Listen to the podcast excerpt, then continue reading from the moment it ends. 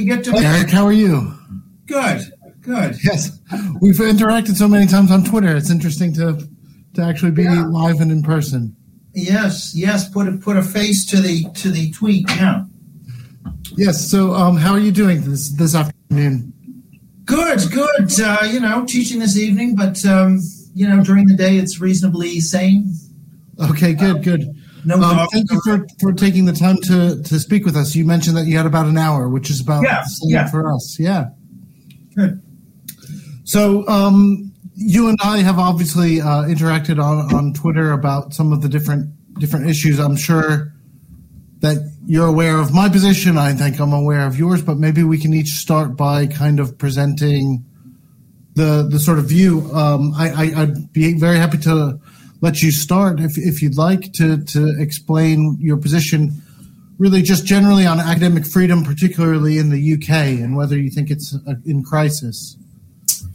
Yeah, I I guess I do. I mean, I suppose this issue. I mean, it's it's you know most students, most academics are not going to have an issue. I mean, I think it's simply those who are in a political minority um, or who challenge certain orthodoxies. They're the ones who are going to experience this. It's it's a bit like you know if you're in China, if you don't challenge the regime ideology, you're not going to have a problem. You, you won't experience any of these chill winds. So yeah, I think it is in crisis for those who are in the in the political minority, and I think the survey evidence uh, in the reports that I've done in the UK and North America would show pretty clearly that it's a majority of conservatives who are feeling a hostile environment and also uh, who are self-censoring in the social sciences and humanities. Uh, and I do think that's a big problem. Now, so I don't think no platforming is the biggest issue. I mean, I think it's an issue but I think it's more of a symptom of a, of a problem which is a much bigger issue for me, which is self censorship and chilling effects on political minorities. Right. And um, so I don't want to jump straight into um, questions, but uh, I suppose I think probably we would both agree on the sort of left right skew of the professoriate or academia uh, it would be, it, most evidence, as you point out, points to the fact that there's more left and liberal folks in um, academia than there are certainly far right. Uh, there's very few far right. There's uh, more sizable representation of conservatives, but perhaps it, they're in different disciplines or, or there's different cultures in different parts of the university. Um, so I wouldn't really particularly um, challenge that.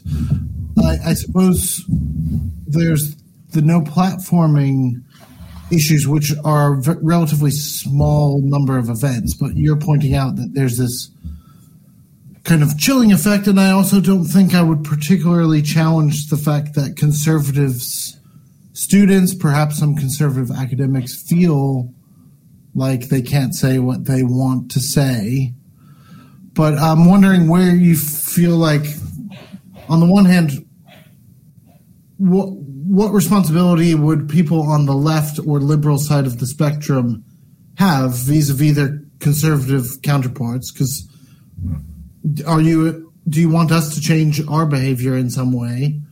Um, and secondly, sort of what would be the evidence that there is, I believe you call this this iceberg of kind of like there's the events that take place that are a very tiny number of events that's that sort of point to this underlying iceberg but i i haven't seen the evidence for the iceberg i suppose well the iceberg's more just a metaphor of where the problem is greatest i suppose. So in, in a way the, the frequency of no platforms is pretty pretty low. It's like 0.01 percent um, if you take the total number of academics in academia in the UK, it might be 100,000 or a half a million in the US.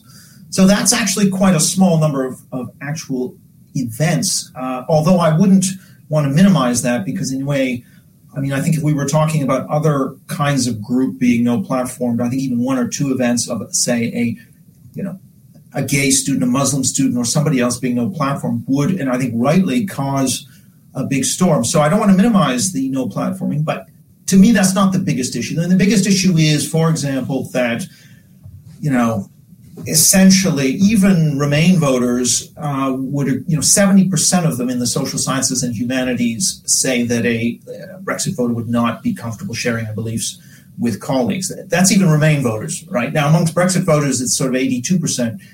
Uh, and, and, in the US, it's even higher for Trump supporters. Um, so that's a huge level of, of self censorship. Now, you might say, well, it's just in their imaginations. Uh, they're being paranoid. And, and that's a fair I think it's a fair argument. So you have to. I, what I then also look at in the survey is things such as um, willingness to discriminate. Um, now, now before I I come into these statistics, it's worth saying that it is a well-established. Uh, there's a well-established literature now on political discrimination and affective partisanship. So this is nothing specific to the left. I mean, right and left individually, right and left discriminate equally academics and non-academics discriminate equally. It's more a situation of, of structurally when you've got sort of a 10 to 1 uh, ratio, then the discriminatory effect is going to hit so much harder on that political minority. So we've got something like a third of UK academics who, who reveal that they discriminate against a known Brexit supporter, and in the US and Canada, it's over 40% for known Trump supporters. Um, and that's so it's a significant level of discrimination. But again, it's not because academics are any worse than anyone else or the left is worse than right. It's just a, a function of the um, political skew in the in the faculty. That's all it is. Um, okay. so, yeah. Oh well, so there's a couple things I would ask ask uh, to sort of follow up. Well, one question is, would you recommend? Uh, is your goal here to be sort of 50-50 or something like or to be identically representative of the population? Because we don't make these kinds of demands on say the police or the military. Why is it significant that there's a political skew? And just because well, I'll, I'll, start with that question uh, and then come back to some of the statistics on and evidence of self censorship and so forth. Yeah. yeah, no, I think that's a fair point because you know clearly you know the the ideological balance in the police and the military is not going to be the same as in um, the performing arts and academia. So I'm not, you know, we're not going to pretend here that that, that you know this is mainly due to self selection, right? So uh, most of it's fine, and there's no way it's ever going to mirror or at least not likely to mirror the population. That's not the point. The point, however, would be to say, okay, well, um, two things. One, is academia doing things that are going to chill uh, potential political minorities from entering the profession? Number one. And here, I think there is pretty good evidence, and some of which I provide in my uh, recent report for the CSPI, uh, where it just shows that, you know, conservatives are just a lot less they just are more likely to say their views wouldn't fit in, in an academic career.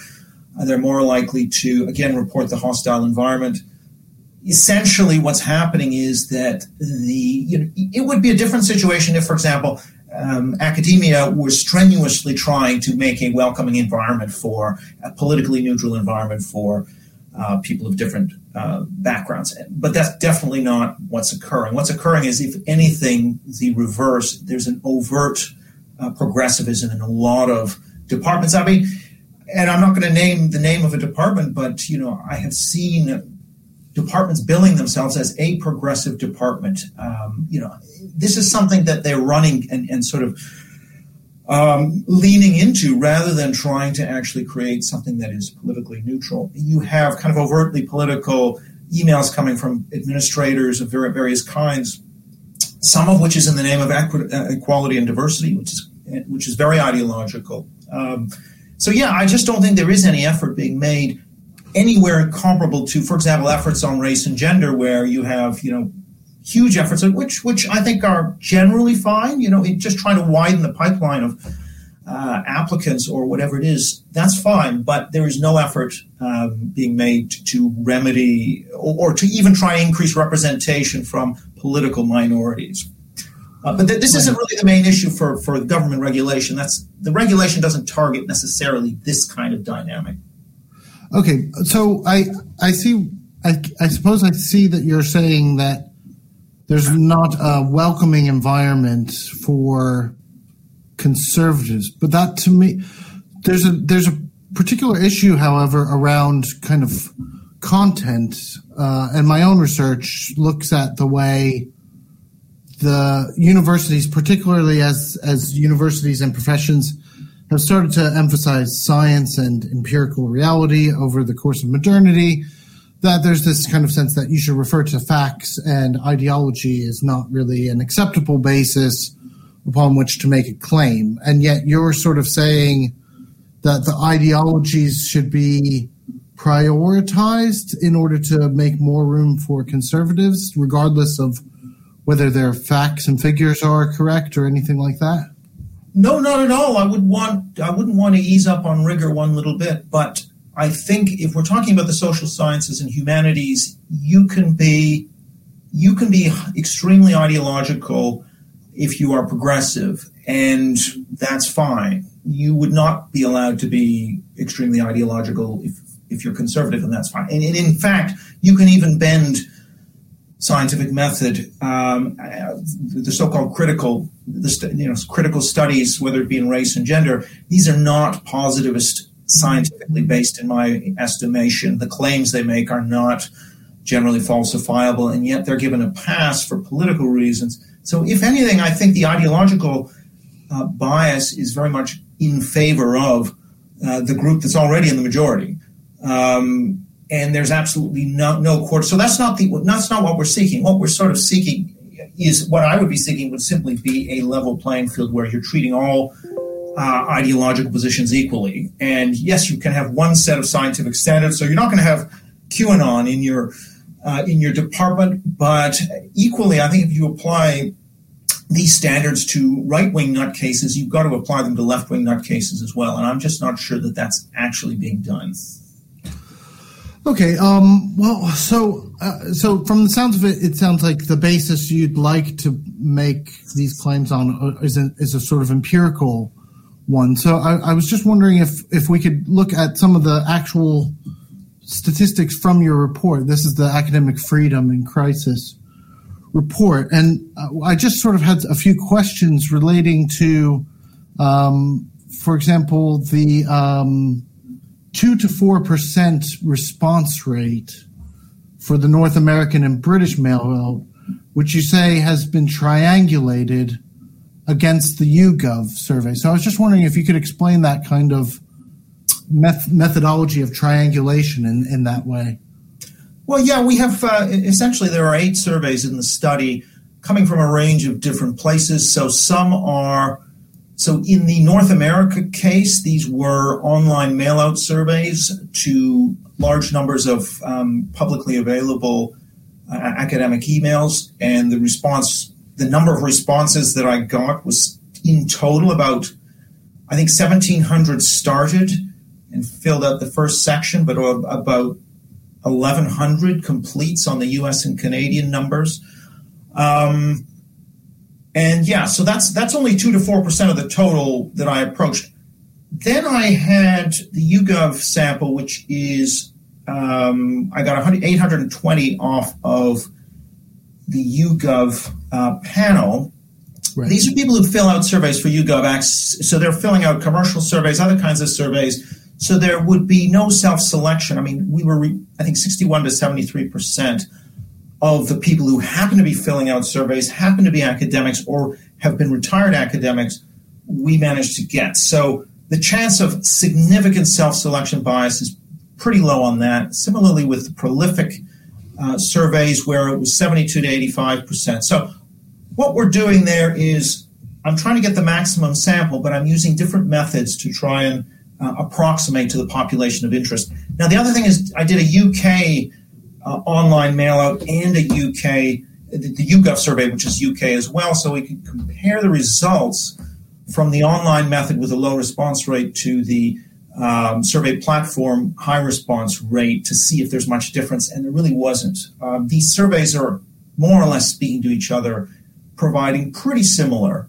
um, results. I mean, within a range. Right. Um, so I, I, just wanted to share this because I actually studied um, academics and tried to arrange with YouGov as well.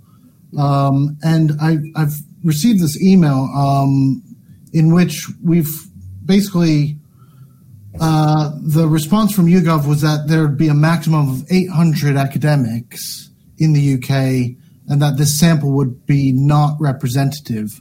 So I'm just curious as to know why your YouGov sample was representative when I contacted YouGov and they said this is an impossible thing to do. Well, I mean, what survey firms do is they have they they send out their survey using their best. You know, it's not randomly sampled. That's what they mean. So they haven't gone through the list of academics and thrown a dart at everyone in in fifty or one in a hundred and kept pestering them till they got a response. I mean, that would be your gold standard method. But uh, you know, and this is true of poll survey companies in general anyway. Is they will survey the population, and then you can weight the survey by key demographics, gender, race, age. Um, even you know, so, so this is a way in which one can then peg these, so they can weight them to the um, to the higher education faculty statistics by those variables. Now we can't we can't weight them by willingness to fill out a survey. I mean that's so. Sure. If there is some sort of bias coming from that, then fine. So yeah, that's I think what they're talking about. They can't do a random sample. But I think the results are, you know, I think if you look at the gen, you can control for gender, for race, for the key demographics. Well, um, I, there's a question here from you, from someone on YouTube regarding the random. You, did you did you say that the YouGov panel is a random sample of UK academics? No, no. Uh, but what it is not is a um, convenience sample. So it is people who happen to be there for other reasons filling out surveys. So that right. unless we have a reason to think that is a, a, a, sample that in some ways is going to skew our data, these are just people who happen to be there filling out surveys. So it is simply less susceptible, much less susceptible to any kind of self-selection bias. Okay, and then you've the claim is that that is the same as, for example, the National Association of Scholars survey, which would you suggest that that is a selective sample? Yeah, I mean that is going to be more. well, as a sample of NAS scholars, I got about ten percent. Um, yeah, I mean, there's going to be self-selection in any sample of 10%. The NAS themselves, of course, you know, people are going to self-select into the NAS who are more concerned in general about academic freedom. So that's true. Um, well, because what what because isn't it, I I hadn't actually come across the NAS before, but I believe the report you it, it, it suggests that they are a group of scholars that that have complained about being censored. So isn't that entirely the sample of, of folks who it's it's like you've got them all in a room, all of the ones. No, no, no. It, it, people are members who are concerned about issues around academic freedom. Um, so they themselves, I mean, you can see in the survey, most of them have, you know, well, I would say 40, about 45% have had one or more experiences of being threatened or, or punished for speech, compared to about 15% in the general sample, other general samples that I took. So, um, yeah, it's definitely a lot higher. It's not everybody. Um, but yeah. Okay. Um, well, because the, there's another version of, um, let's see, I'm just trying to find where it was referenced. I think it was page 17. Because you refer to, uh, and I believe you, this was also in the Quillette summary that you posted, where you've compared the NAS survey, which has about 227 respondents, to a UCU survey of 2,300, um, and then pointed out that there's much more difference. Now, in in this experience of disciplinary action, forgive me if I've I've not read the uh, sort of analysis completely, but are you saying that these are right wing chilling effects and UCU are left wing chilling effects? No, we do, I don't have that level of analysis in that chart. That's simply a summary of the means for those questions across the three surveys of all ideologies. It's just that the share left in the UCU survey is, you know, overwhelming. I don't know, it's maybe 80%, maybe some something like 70, 75 or in the EU survey. Uh, whereas the NAS is unusual in having 60% conservative. So in terms of increasing a sample size of conservative academics because really there are so few conservative academics, particularly in the social sciences and humanities at the top universities. So I got only about um, well, I got 43 in my PhD cert sample and, and about 40 in my US uh, academic sample. So it's pretty small. So I kind of wanted to kind of increase that sample size. Look, looked at it independently, by the way. So when I say one in three graduate students and academics in the US has experienced either a either discipline or threats of discipline, that excludes the NAS survey. So that's one in three of, of people on the prolific sample and the online mail out who were conservative right. responded to you know, so, so responded to at least one of the threats that they had experienced. Now, so when we go back to the uh, to the surveys that have all been done together, now you're suggesting that because I, I believe that the, the the statement here is the result is a triangulated body of replicated knowledge on political discrimination and chilling effects that has not been contradiction and thus no longer should be seriously disputed. So that's saying that because of these surveys that have been done, that they all conform with one another, and therefore there's no basis upon which to, to be skeptical? Well, given the current state of knowledge. So the other thing to mention is a lot of these questions were drawn from um, pre-existing studies of chilling effects of political discrimination. Um, and the three main ones that I list, and they're not the only ones, by the way, are the Inbar and Lammers 2012, Honeycutt and Freberg 2017, and the Peters 2020.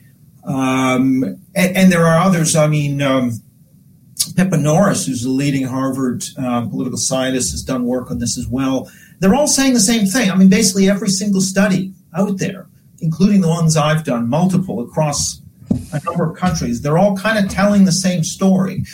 And at some point, you know, it's a bit like smoking and lung cancer. We've got to actually, I think, recognize the state of the literature. It's up to the other side to uh, to come up with something that sh- that would change us. There's nothing there so far in the existing body of scholarship that would lead us to believe that political discrimination is not a is not majorly at play. That there's not a significant level of um, chilling effects and self censorship going on amongst conservative academics and PhD oh. students. So, okay, so I, I, did, I did concede that there's a possibility that um, conservatives experience chilling effects, but is that possibly because the right wing media is telling them all the time that they're due to be discri- the what I haven't seen is actual discrim- evidence of discrimination. Like it's a fair, would you agree that it's a fairly loaded charge to basically accuse myself, my colleagues,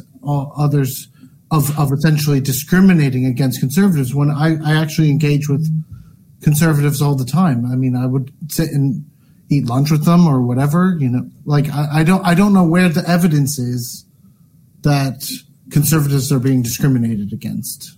Well, that may be the case for you, Eric, and that's great. And I, but and, and of course, these studies generally don't show a majority of, of academics are discriminating discriminating against conservatives, but the numbers are in the range of sort of between 15 and, and 40, 45 percent um, all these studies, right? So what I'm saying to you is these studies ask people explicitly, would you discriminate against a right-leaning grant application, journal article, uh, promotion application, hire? And the numbers that we're getting are in the range I've just explained, and particularly on the um, on this list experiment, we got between a third and, you know, let's say 40% in the U.S. I mean, that's a significant amount of discrimination individually 40 if individually one in three academics would discriminate against a known leaver if you've got a panel of four that's an 80% chance if you're a known leaver that you're going to experience discrimination. So you would be crazy to let that those opinions slip if you want a job or you want to get promoted. That's my point here and, and this is not this is a an accumulated body of knowledge that's been replicated in my study but you can look to others. If you don't want to if, if you don't like my data you can look at others data and in fact, you can go wider than that and look at the literature on political discrimination in society in general, uh, which is developed. And this none, nothing that I'm finding is especially surprising if you know this literature. And it's not. This is why, you know, it shouldn't be seen necessarily as an indictment of one group of people. This is the way societies are operating in the late or the early 21st century amongst educated people. Right. Well, so here's Joseph asking about whether you defining conservative academics based off of voting preferences is a pretty narrow basis. Um, so if we're talking about leave versus remain, I mean, if we're talking about uh, a grant application related to something related to leave and remain, but why would it, a scientist uh, doing biology ever have to deal with that question? That's one. But also, um, in something like the social sciences, in sociology, one of the core texts we have is Max Weber, Science as a Vocation, where he says, it's one thing to have your own political ideology, but you should remove that from your teaching. And the vast majority of my colleagues that I know of do. And we teach both sides and try to, and, you know, I mean, there's the occasional exception, but um, just because some of us vote for, you know, Joe Biden or to remain or whatever, like, where's the evidence that this actually turns up in the teaching and research? Well, we okay. So there's different bits of evidence. I mean, just in terms of studies that have been done. So one study looked at uh, legal scholarship and used voter registration data to identify the political leanings of, of the faculty, and the coders were not able to identify who the conservatives were because they kept their views totally hidden in their work, whereas uh, many of the progressives may were openly progressive in, in the way they argued uh, and the way they wrote, and that's you know, in some ways, I think that's fine. I mean, I think, I mean, in a way, um, I'm not trying to muzzle that, but what I'm saying is there is definitely not a, a equal standard here. And, and in fact, in the survey questions, you could see we asked people if they would discriminate against a left-leaning grant application, left-leaning paper, and so on. And now, those on the right would, by the way, at similar rates as those on the left who discriminate against the right. It's just there's very few of them. So if you take, for example, left wing academics, they're just not likely to just, you know, the, the data shows they're not going to discriminate against a left leaning paper. So it's not about having a left or a right lean. There is a much more pronounced discrimination against a right leaning paper than against a left leaning paper. And it's not because, again, the left wing academics are any worse. They're doing the same thing the right wing does, but they're just a lot more numerous. So they their views carry a lot more effect, a lot more clout. Well, so the the one thing I would concede is sort of if there's a, a greater number of left wing academics, the probability of a handful of obnoxious left wing people confronting a conservative at some point in their career is higher because of the number. But that's and that's a kind of like a microaggression building up to some kind of fear of of kind of speaking out because you never know if but that's but that's kind of like a very difficult thing to to control. So I, I i i do kind of wonder what you're asking people the vast majority of academics who don't discriminate uh like what do you want us to do well okay so there's a couple of things i mean the first is there's two parts to this problem. One is is what I call hard authoritarianism, which is the disciplinary action and the threats and the procedures uh, and, the, and that, universities have, which are which chill. Okay, it, it, particularly if they violate um, the duties to uphold academic freedom, which a lot of the uh, harassment policies and a lot of the uh, issues around policies in work and study do, and I think Civitas's um, study showed that pretty clearly. So a lot of policies are not compliant in terms of violating academic freedom, but yeah, so essentially, academics need to know that they cannot be, that, that essentially, if a mob blows up on Twitter to go after them or students complain against them, their university is going to have their back and isn't going to give in to uh, pressure uh, sort of of that kind. So that's, I think, critical that if you can take away the chilling effect coming from administrative punishment, that's at least going to get us part of the way. It's not still not the majority of the problem, but it's going to get us part of the way. Now, in terms of the political discrimination chill, um, if you if you know if universities made it pretty clear that you were not in any whether you were uh, um, refereeing a research grant or paper or whether you are hiring or promoting that you have to be you know, just as conscious of political bias as of race and gender bias for example. If that were the case and if if departments and universities made strenuous attempts not to be political i'm not saying academics. Academics should be free to be as political as they want. I'm talking about officials, people in an administrative capacity, speaking in an administrative capacity, sending emails to an institution should not be political and ideological. Uh, and now, if those efforts were being made, then I'd say, well, then they're making the efforts they can make, and we're getting the people that we're getting, and there's a skew, and that's it. We're just going to have to live with that, and that's fine. Um, well, so what about things like there is because I, I, I so you're saying academics should be completely free to teach and research whatever they want, but I'm that's to me. I'm going to put that aside because there are things that are not true that I don't think professors should teach. But um, I'll put that aside for now. You're you're suggesting that the administrators should not do things like follow through on the Equalities Act, which is a lo- legal requirement or something like prevent? Do you think that universities should not be fulfilling their um, their legal requirements? You, that, that's something you. Th- no, the, so so the question then becomes one of, of what is the relative priority of these requirements, right? So equalities versus prevent versus academic freedom, and so in the white paper, for example, the emphasis is very clearly that the acad- those academic freedom duties come first and these other duties are, are subsidiary to that. Up until a certain point, there are trade off points, obviously, in all of these things, which are decided in, in the fine points of law. But essentially, um, you know, the threshold, the threshold for, let us say, you know, some student complaint, if it doesn't meet the threshold, it simply should be desk rejected. That would be my, so if we're dealing, if we're serious about dealing with chilling effects, frivolous complaint, complaints that have no chance of meeting the legal threshold, uh, that the universities have to abide by the legal threshold, not make up their own thresholds. And similarly with prevent, by the way, the universities overdo it on prevent.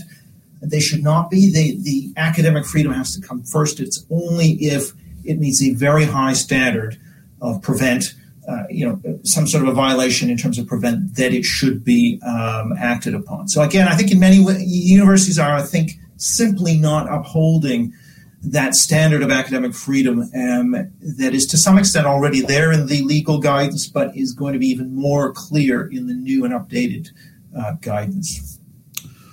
Right. And so, would you say, for example, let's imagine that the government, and I don't think that this is completely um, imaginary, let's say that the government put a ban on critical race theory in uh, United UK universities and said you cannot teach that. Um, would it be the responsibility of both the academics and the administrators to make sure that critical race theory was taught, if that's what the academics and students and the, the discipline wanted to teach? Well, I okay, so I think that a ban on a ban on critical race theory outright, I just think that would be a violation of academic freedom. So okay. um, I just think it's a non-starter, and and in fact, academic freedom also protects. I mean, it protects left-wing speech as well. It'll, if you're studying Israel in the Middle East or whatever, if you are um, thrown into tribunal on the basis of some purported prevent violation, you can go to the ombudsman and you can appeal outside your university's procedures uh, for redress. And this, so, so this actually is going to help anybody whose academic freedom is being infringed on the basis of a sort of bogus reading of uh, the law, basically. Um, which, because universities are not held to an interpretation that is in line with the law right now. Right, but so, but you're suggesting that unpopular political opinions should be on pr- protected, and then also that a viewpoint diversity like should be made to to be more or less equal in different situations, like presented. So, I'm just assuming that you're defending the rights of conservatives. Um, you know, because perhaps there's some folks that you might know or yourself that might want to present some views. But if it's if we're making a an in principle claim for academic freedom, you would also say that critical race theory should be presented anytime that uh, a view is presented that's the opposite of that. No, so, no. For example, if someone wants to say the British Empire was a morally good um, thing, or if you're a gender critical scholar and you want to say that um, trans women are not women, it should be required that the viewpoint diversity is brought to bear and the opposite position is presented as well? No, no. Um, no, no, not at all. What I would say, though, is that there should not be a compulsory so it should not we, should not have compulsory training or compulsory teaching in something uh, like any one of those anything that's taught as the truth and that you must go and you must undergo this this training or whatever uh, i think that's wrong because people have freedom of conscience. They should be allowed to opt out of these things without any kind of penalty. Um, but no i'm not saying i think a panel can be all one view. That's absolutely fine um, i'm not saying some kind of enforced viewpoint diversity no Okay, um, so but so this is an issue, for example, with say Stonewall uh, has a position regarding trans um, trans rights, which is a, a, function of the equalities law. So it is it is external as well. Um, but the, I'm just confused as to what is the problem with universities kind of making a case that they want tolerant workplace. So, so, for example, in in in your in your survey questions, I, I don't I can't find the exact point, but there there's a there's a sort of a position that diversity is is wrong or or uh, it's a that, hypothetical case, a, hypo- a hypothetical case. Yeah. I was just trying to locate it. I can't find it, but it was it was uh, a question about if someone thought that diversity was wrong, right? And whether you would sit. No, if a, if a scholar reported that, what would be the what would be the argument that diversity is wrong? I'm just confused as to what. So if a scholar, if a scholar of organization, so it's one of the hypothetical four cases for the dismissal campaign. Um, if a scholar reported that organizations with a higher share of uh, women and minorities had lower organizational performance, that was the hypothetical. And, and, you know, and I'm not you know, this is not something that I'm endorsing. I'm just saying I came up with a bunch of what I thought were controversial positions modeled loosely on real world uh, examples of, the, of this case. Um, would you favor a campaign to dismiss the scholar that reported these findings? That is, that's sort of what it was about.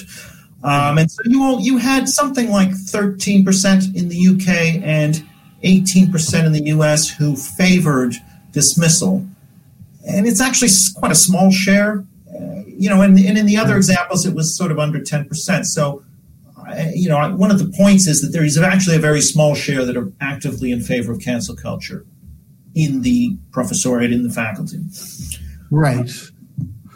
So, uh, okay, so so there was a very specific question that was asked of these folks, but so you have empire as positive, restrict immigration, um, and then there's various points who would support what is this to, to remove them. But yeah. then then the, the iceberg thesis is that there's a higher percentage that would not eat lunch and things with uh, these folks. Yeah. Or?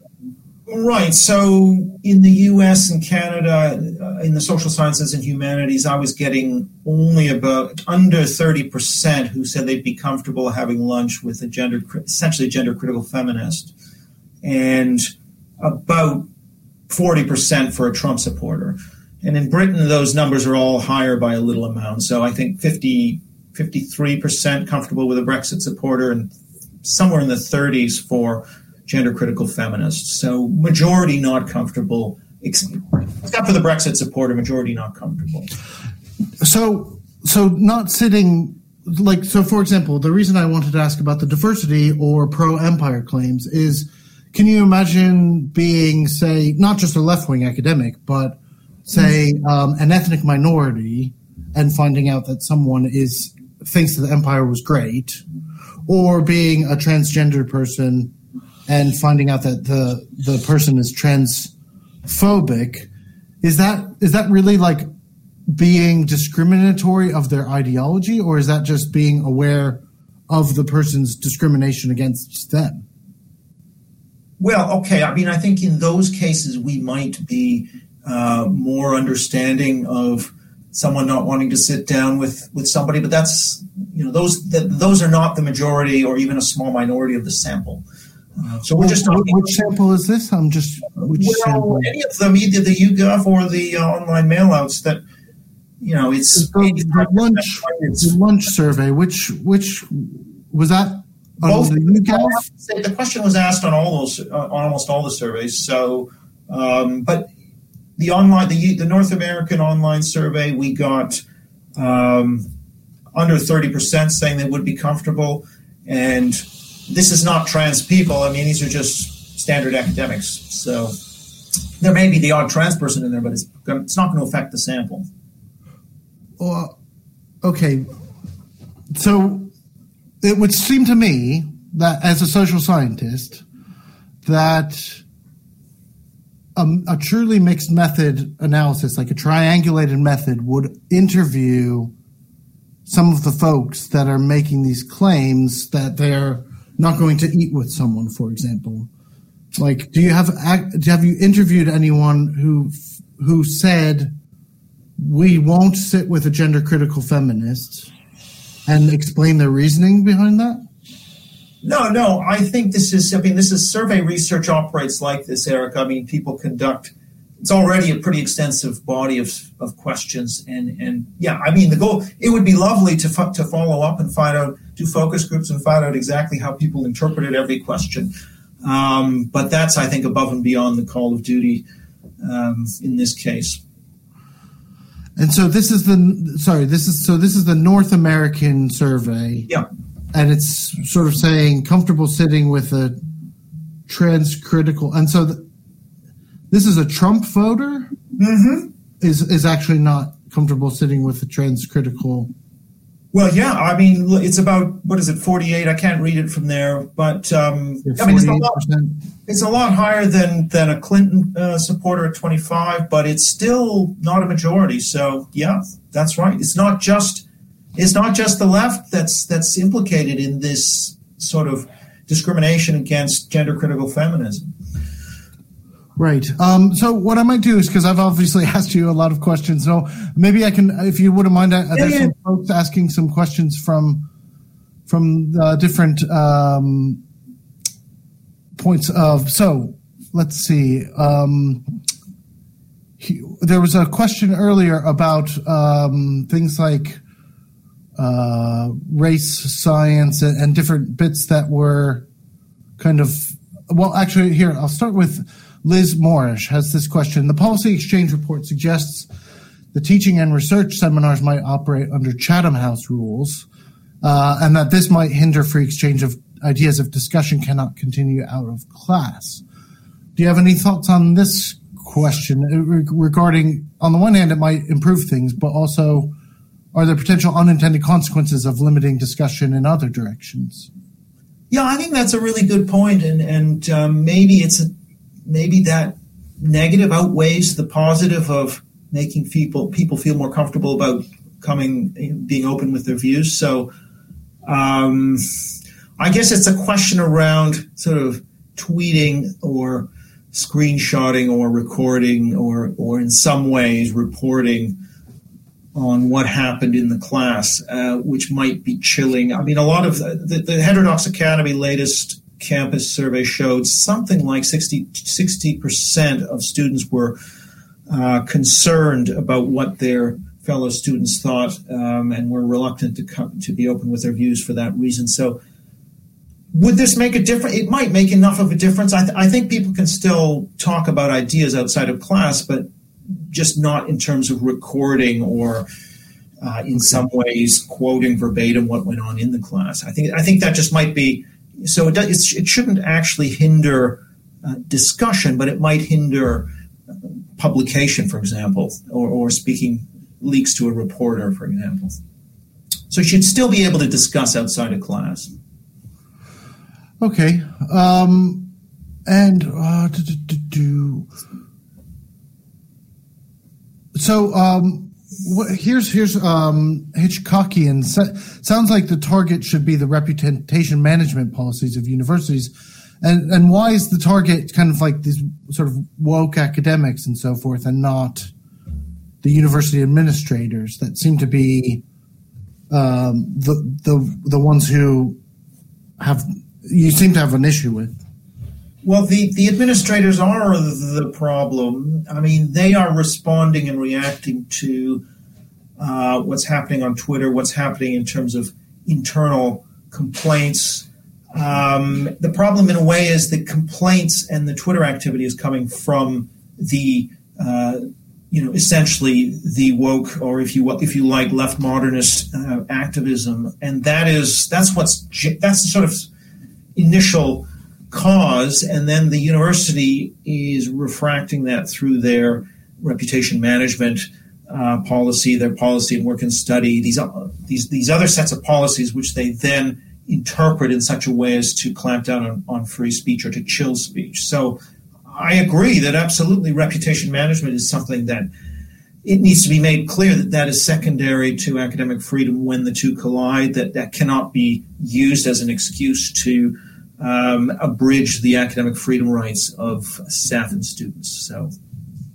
Um, I, I, think this, and, and, this is abused. I think by the, the, thing is, there's no scrutiny of how universities uh, weigh up their competing obligations, and typically academic freedom, even though they have policies on it, uh, simply falls by the way. It gets trumped by um, other priorities such as reputation management. I think that needs to. I think with the um, auditing of universities, that should hopefully come to an end.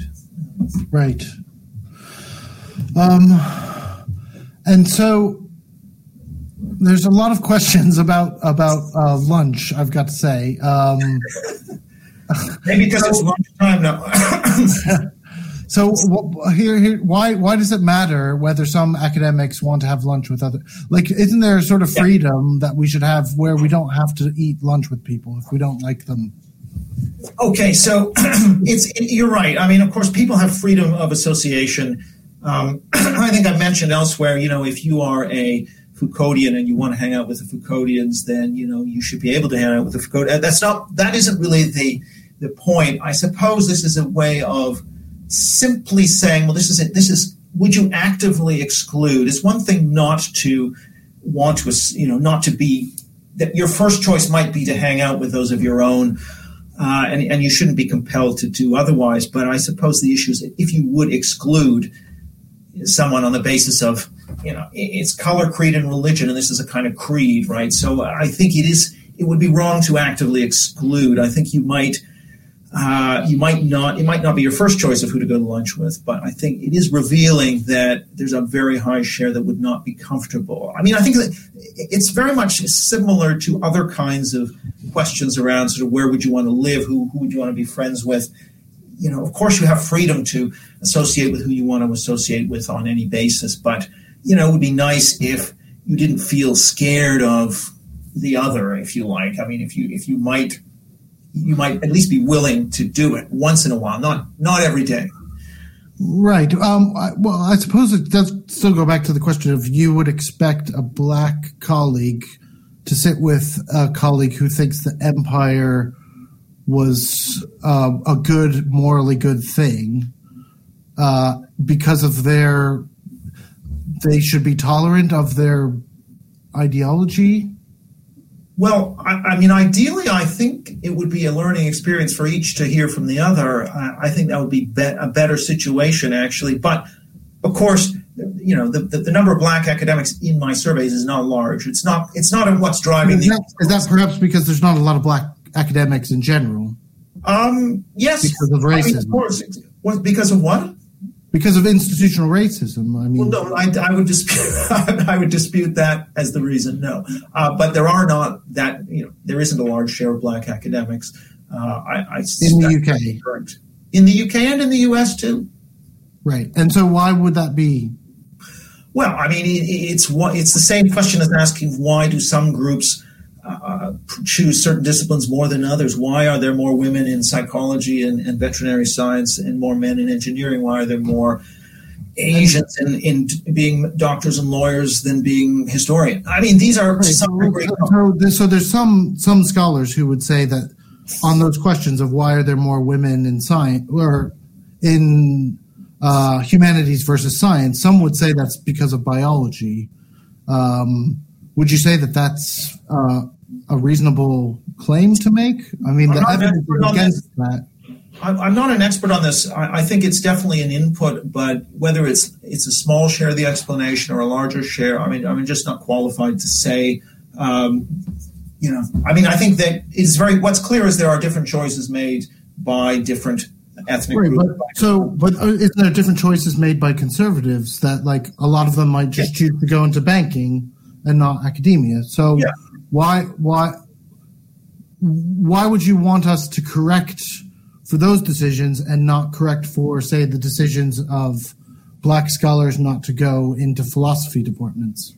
Well, I would want to have whatever if we can imagine a natural a situation where natural choices, sort of the, the, the choices that are made that are sort of uncoerced, uh, lead to yeah a sorting of different genders and ethnic groups into different departments. Similarly with politics, you know, you would have a natural inclination whereby people who are high in the uh, big five trait of openness, which would tend to be more people on the left, would tend to select more into uh, academia. I think that's perfectly reasonable. Um, the question is, what should the distribution be?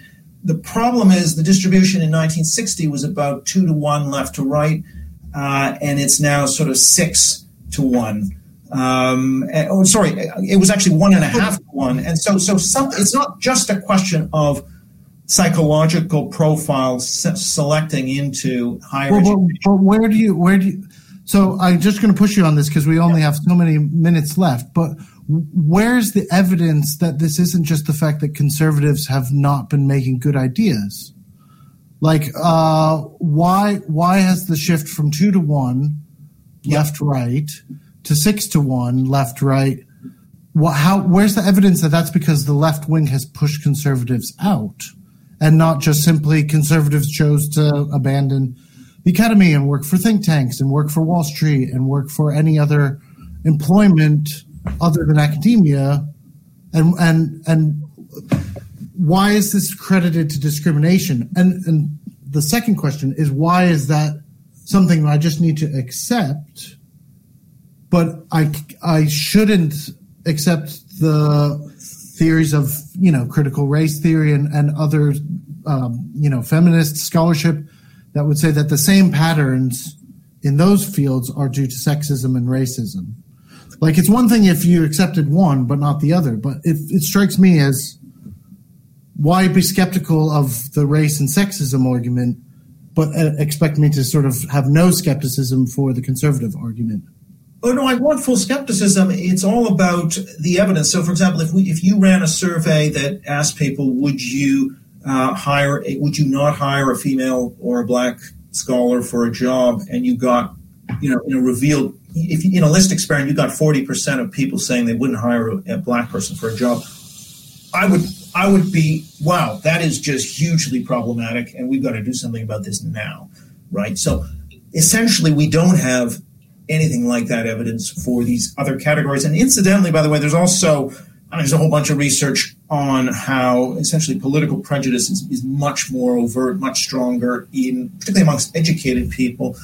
Uh, but isn't that because that's not a protected characteristic? I mean, well, preference is not. It's like that's content. The European court has. Uh, I mean, the, one of the European court's rulings recently is you cannot just you can't just discriminate on the basis of somebody's political you know right. affiliation. I mean, this is not something you're allowed to do. Uh, so so it is actually protected in law. Um, you know, it, we can argue about how, how, if it's properly protected in the UK or not, but no, it has a status. I mean, I think so. What I'm saying to you is there there are testable ways of falsifying the discrimination hypothesis. I mean, if we did a list experiment, and so I did. One of the questions I asked is whether you discriminate on a, on a right wing term paper in marking, and I got a really low share of something like seven percent, which is pretty negligible in my view. It's not serious. Um, so yeah, I think in in terms of marking, I don't think we have a problem.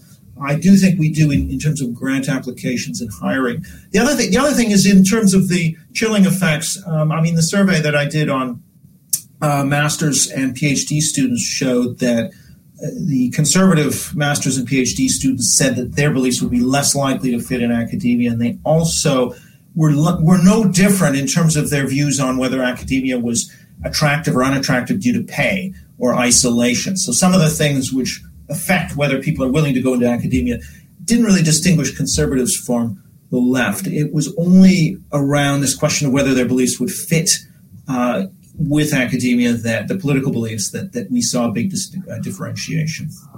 I, but I can I, I, I said right from the start, and I realize that we probably have to wrap up relatively soon. But I I can see that conservatives do think this and feel this, um, but again, just using uh, an equivalent example, if if if a black academic thought that their institution was institutionally racist uh, because they don't see other black people in their workplace, would you consider that to be a justifiable fear?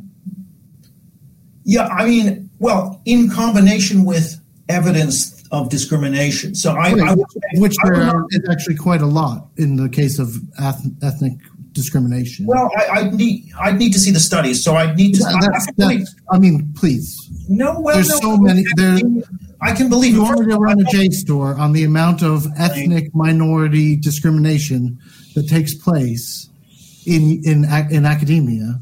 Seriously. I I would need to see the studies, Eric. I mean, I, what I would say to you is I can believe that some of it does take place, partly as a result of who people decide to associate with at the micro level. But if you take in terms of the overt discrimination, uh, I don't think that it's there in terms of. So if, well, if I there's no overt discrimination for conservatives either. There is, of course, there is. Forty percent of people. That's in, that's that's latent. On the, surveys, on the surveys, they're admitting openly. You know, that's latent. Twenty-five to forty percent. I mean, that's huge. Okay, if if there was anything even remotely approaching that in a survey on for black or, or female academics, I mean, there would be enormous and rightfully so, enormous action to try and get that to zero. Uh, there's no actual action on this. It's not considered a problem. All I'm saying to you is, I am. But, sure, but it goes back to the question of, yeah you you've got the surveys, you've got the, the question about whether people would would sit and feel comfortable sitting with transphobes, yeah. and people are saying that they wouldn't. Um, but that's that doesn't.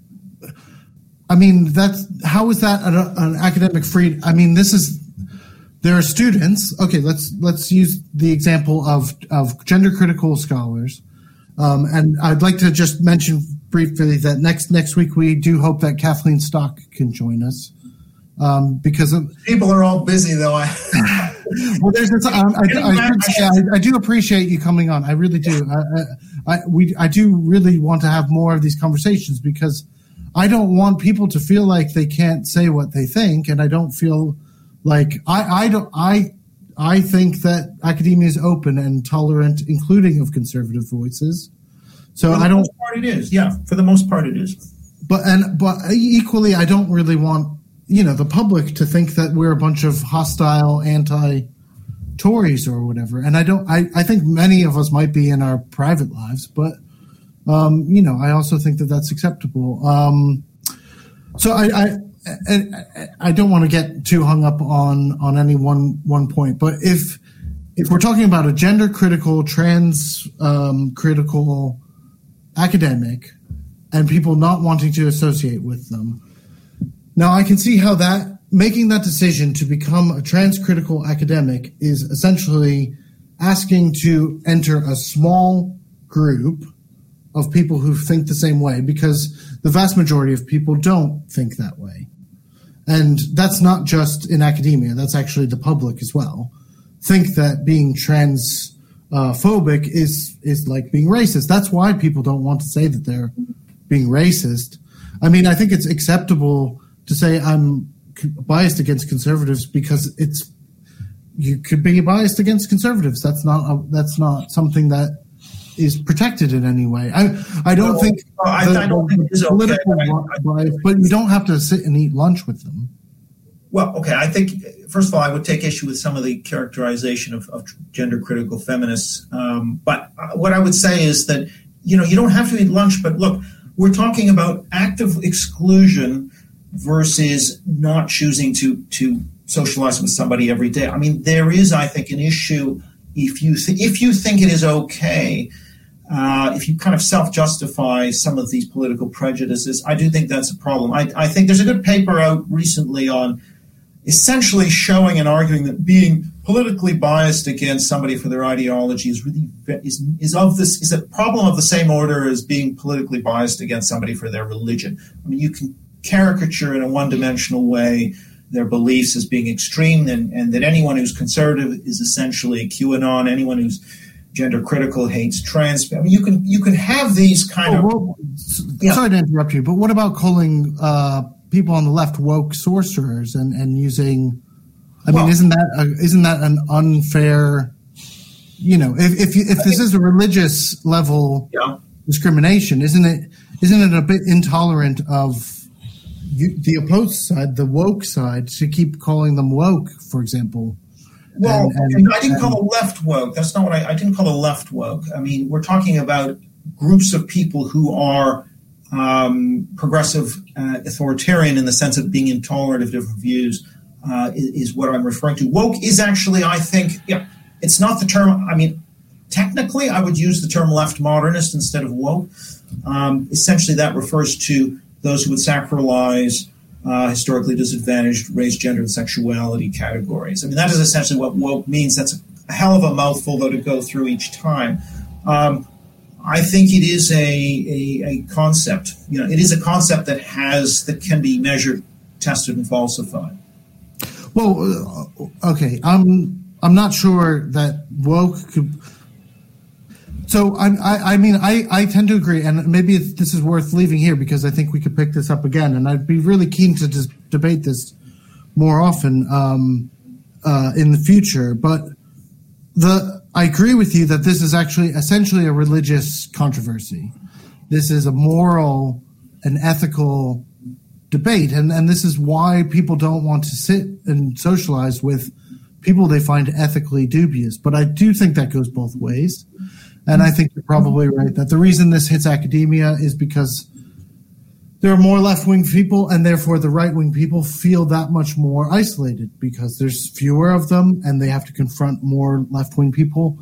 But in society, the opposite is the case. Um, and so I'm just concerned for people out in the world that are suffering the opposite forms of discrimination.